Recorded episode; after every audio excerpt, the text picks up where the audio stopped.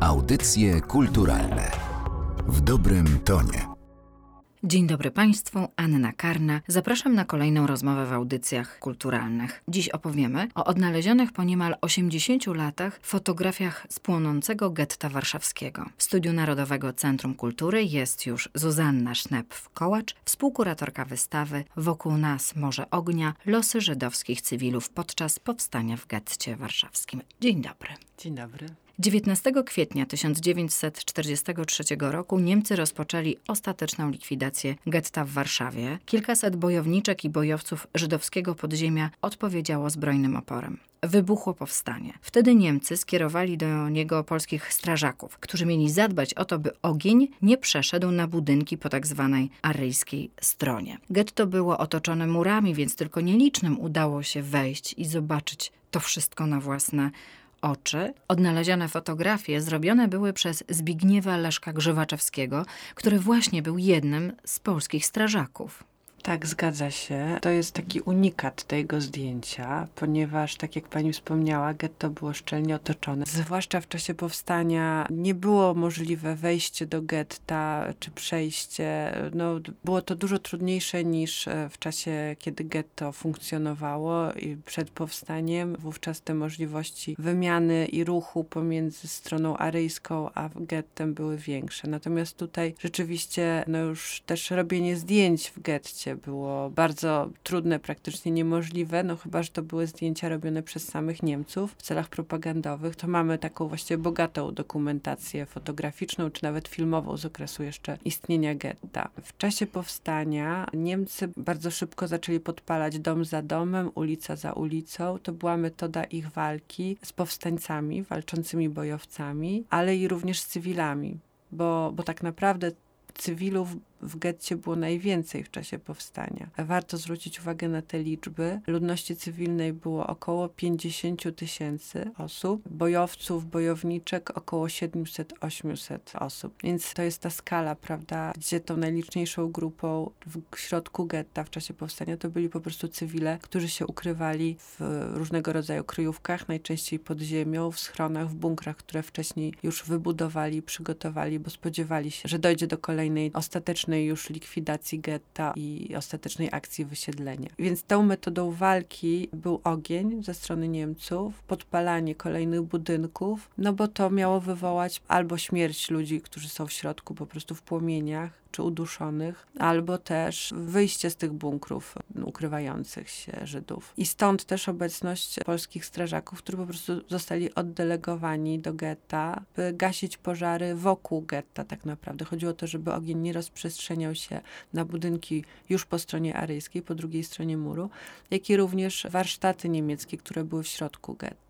Nasz bohater, tak, Zbigniew Leszek Grzywaczewski, wówczas 23-letni chłopak, który w czasie wojny zaczął służbę w Straży Pożarnej, bo tak naprawdę no, szukał jakiejś pracy, prawda, zajęcia w czasie okupacji. Był w ogóle pasjonatem fotografii i wniósł aparat do getta kilkakrotnie, przynajmniej kilkakrotnie, bo to nam wynika po prostu z odnalezionego negatywu tych zdjęć, które robił. Większość zdjęć z getta to przedstawienia z perspektywy niemieckiej. Dlatego dziś właściwie wyobrażamy sobie getto oczami Niemców. Odnalezione negatywy zawierają 48 ujęć, 30 Trzy pokazują getto, 12 z nich było wcześniej już znanych i opublikowanych, ale 36 po raz pierwszy już niedługo ujrzy światło dzienne. Co przedstawiają zdjęcia Grzywaczewskiego? Te zdjęcia rzeczywiście chcemy w całości pokazać na wystawie czasowej w Muzeum Polin. Otwieramy ją na 80. rocznicę wybuchu powstania, czyli w kwietniu tego roku. I ta wystawa, zatytułowana Wokół nas Morze Ognia, losy żydowskich cywilów podczas powstania w getcie warszawskim, to jest wystawa opowiadająca właśnie o losie zwykłych cywilnych osób, które były zamknięte w getcie w tamtym czasie. I na tych zdjęciach są to właśnie takie jedyne zdjęcia, które my mamy ze środka getta, zrobione nie przez Niemców. I na tych zdjęciach e, mamy sceny prowadzenia do transportu Żydów na Umschlagplatz i mamy też zdjęcia płonących budynków I też wiemy z komentarza samego autora, że dwa zdjęcia pokazują scenę tuż przed albo tuż po tym, jak rodzina żydowska została wyciągnięta z bunkra i rozstrzelana przez Niemców. Inne z kolei zdjęcie, to też jego komentarz do, do tego zdjęcia jest taki, że jest to zdjęcie, gdzie dom został podpalony na ulicy Nowolipie i Żydzi, którzy się ukrywali w tym domu, wyskoczyli po prostu przez okno czy z balkonu, bo po prostu ich droga ucieczki była odcięta i też zginęli na miejscu po tym. No, więc to są takie bardzo dramatyczne sceny dokumentujące zagładę Żydów. One są wykonane, no na pewno nie w sposób taki jawny, bo to mm, było niemożliwe, żeby przy Niemcach dokumentować zagładę, żeby osoba postronna, Polak, robił takie zdjęcia. Więc widać, że zdjęcia osób prowadzonych do transportu są zrobione przez okno szpitala świętej Zofii u zbiegu ulicy Żelaznej i Nowolipie, przez okno właśnie z ukrycia. Te zdjęcia z kolei na ulicy, na Nowolipie z płonących budynków też są zrobione już bardziej, że tak powiem, w otwartej przestrzeni i w stosunkowej bliskości Niemców, którzy stoją na tej ulicy, no ale ich wzrok jest zwrócony w inną stronę. Autor zdjęć stoi z kolei za plecami innych strażaków i żołnierzy, więc no na pewno nie jest takim miejscu wyeksponowanym. No więc też te zdjęcia można powiedzieć, że są w pewnym sensie z ukrycia zrobione. Mamy też inne zdjęcia, które pokazują budynki w getcie, które płoną albo są zasnute dymem. Prawdopodobnie budynki shopów. Jesteśmy w trakcie identyfikowania, które to były shopy, czyli warsztaty niemieckie. To są też zdjęcia samych strażaków przy pracy, że tak bym to określiła, bo czy właśnie na ulicy getta, czy z wozem strażackim, właśnie też na ulicy Nowolipie, no to są wszystko zdjęcia właśnie z wewnątrz getta, pokazujące, jak wyglądało getto w czasie tych dni i też ukazujące całą sekwencję tych zdjęć, bo to jest też ważne, że dotychczas z tej kliszy było znanych 12 odbitek, one były w archiwum w Waszyngtonie, część z nich w archiwum Żydowskiego Instytutu Historycznego w Warszawie. Natomiast niewiele było wiadomo historii powstania, w jakiej kolejności zostały zrobione, czy na pewno przez tego samego autora, czy też jednego dnia. No więc odnalezienie tej kliszy z zapisem tych zdjęć pozwala nam na ustalenie właśnie wielu takich szczegółów. No i zobaczenie też pełnej sekwencji, często powtórzeń, bo niektóre ujęcia są powtórzone parę razy. Najwyraźniej no, autor chciał w ten sposób lepiej lepiej udokumentować, mieć pewność, że zachowa pewne obrazy czy sceny na tej kliszy. Wydaje się, oglądając te zdjęcia, że Zbigniew Leszek-Grzywaczewski zdawał sobie sprawę, jak ważną tworzy dokumentację. Tak, no tak myślę. To znaczy, nie mamy żadnego jego osobistego takiego przekazu na temat robienia tych zdjęć, bo rodzina Zbigniewa Leszka Grzywaczewskiego, jego syn Maciej, udostępnił nam dzienniki prowadzone przez ojca w czasie wojny. No i jest tam parę stron zapisanych odnośnie właśnie tego okresu powstania w getcie warszawskim. On pisze parę dni już po tym, jak tak naprawdę jego obecność w getcie się skończyła, bo to były cztery tygodnie mniej więcej, kiedy on był w getcie prawie codziennie i prawie codziennie był no, zaangażowany właśnie w akcję gaszenia pożarów wokół, więc też podejrzewam, że wówczas nie miał po prostu czasu, żeby to spisywać na gorąco. Natomiast zrobił to po tym, jak już się skończyła ta jego obecność w getcie i on nie pisze o robieniu zdjęć, pisze o tym, że był w getcie, co się tam działo, o no, tragicznych momentach, których był świadkiem, natomiast o samym robieniu zdjęć nie wspomina w ogóle. Myślę, że to był, on mógł wyczuwać, że to robienie zdjęć może mu w jakiś sposób zagrażać po prostu, więc wolał chyba nie wspominać o tym nawet w osobistych zapiskach. I również po wojnie wiem, że nie opowiadał swoim dzieciom o tych zdjęciach. Oni się właśnie dowiedzieli wiele, wiele lat po wojnie o tym, że w ogóle ojciec był w getcie i robił te zdjęcia, a też nie mieli takiej wiedzy i świadomości, że ten negatyw może być u nich w domu, więc cała ta akcja poszukiwań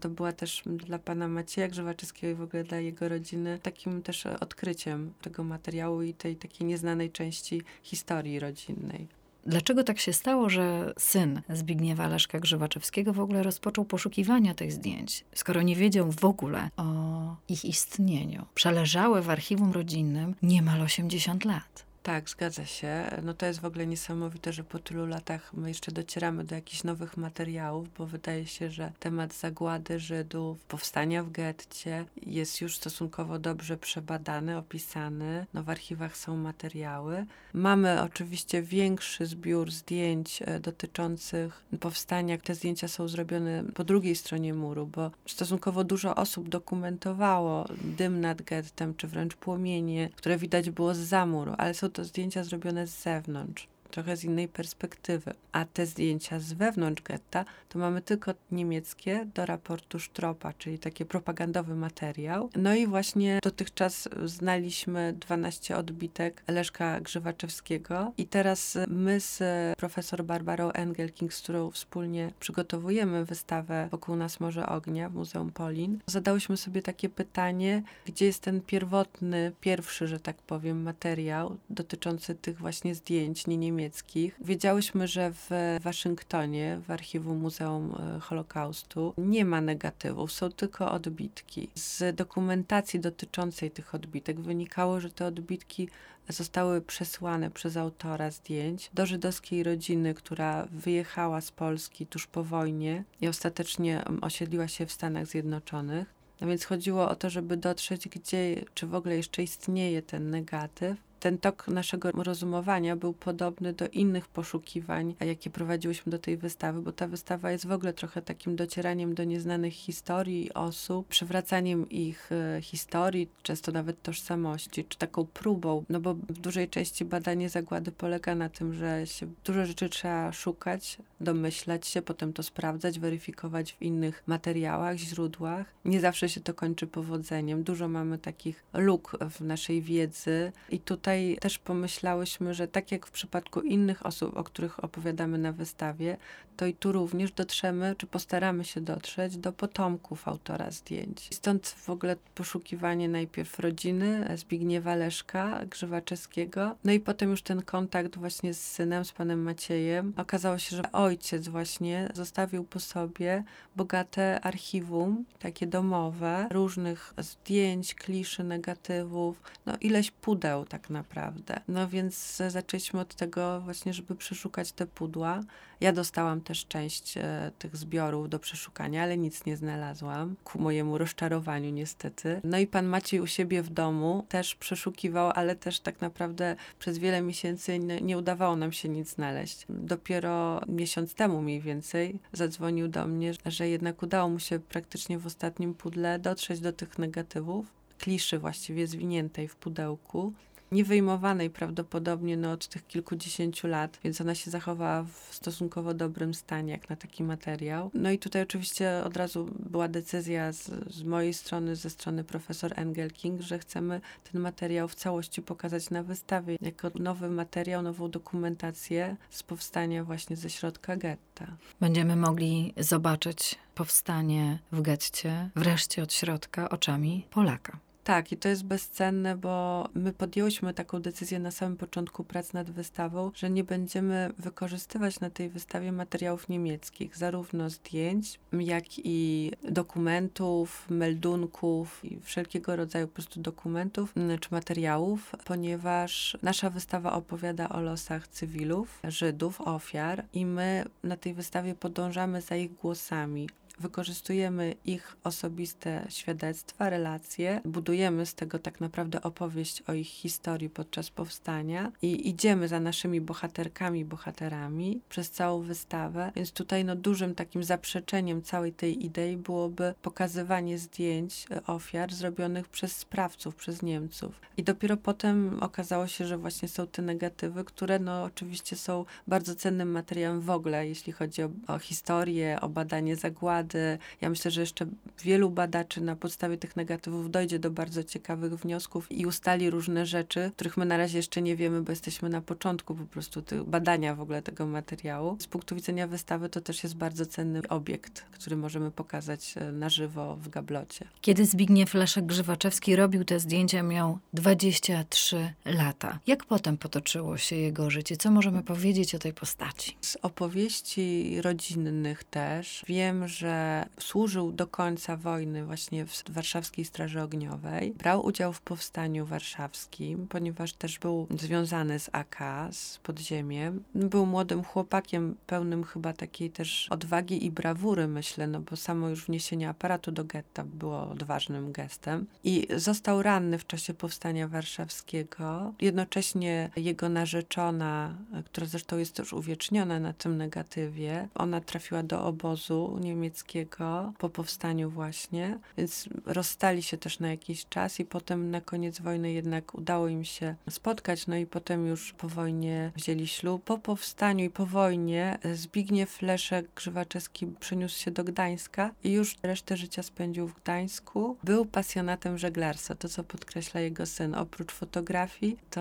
właśnie ojciec, jak tylko mógł, to miał swoją żaglówkę, pływał na niej. W każdym razie to żeglarstwo to była jego pasja i tak też zmarł na serce, bardzo nagle, ale pan Maciej, właśnie syn, powtarza, że mm, to była bardzo dobra śmierć, dlatego że on zmarł nie cierpiąc, zmarł właśnie na łódce, w ukochanej łódce w takiej chwili, w obecności żony też, więc odszedł w takim no, momencie e, spokoju, myślę, i szczęścia. Do końca swoich dni nie chciał rozmawiać o tym, co wydarzyło się w getcie warszawskim. E, nie, nie. Z tego, co wiem z przekazu właśnie rodziny, to nie rozmawiał, w ogóle mało opowiadał o sobie. Był taką osobą raczej tajemniczą i milczącą. Tu podkreśla syn, że dużo informacji o ojcu, zwłaszcza z czasów okupacji, to on dopiero dowiedział się tego w ogóle od innych osób, z innych źródeł, często już po śmierci ojca, więc nie ma przekazu bezpośredniego od autora zdjęć. Jest jedynie to, co wysłał do rodziny Laksów w Stanach Zjednoczonych, czyli te 12 odbitek, na odwrocie których napisał ołówkiem swój komentarz krótki, co te zdjęcia przedstawiają, w jakim momencie on je zrobił. To oczywiście też jest dla nas bezcenna wiedza, taka z pierwszej ręki, no ale to jest tylko e, parę zdań napisanych, nic więcej. A więc wielu rzeczy musimy się domyślać czy doszukiwać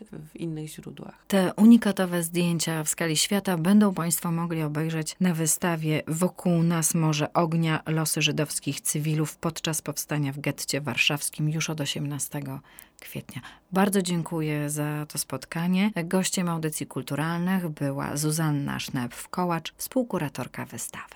Dziękuję bardzo. Audycje kulturalne w dobrym tonie.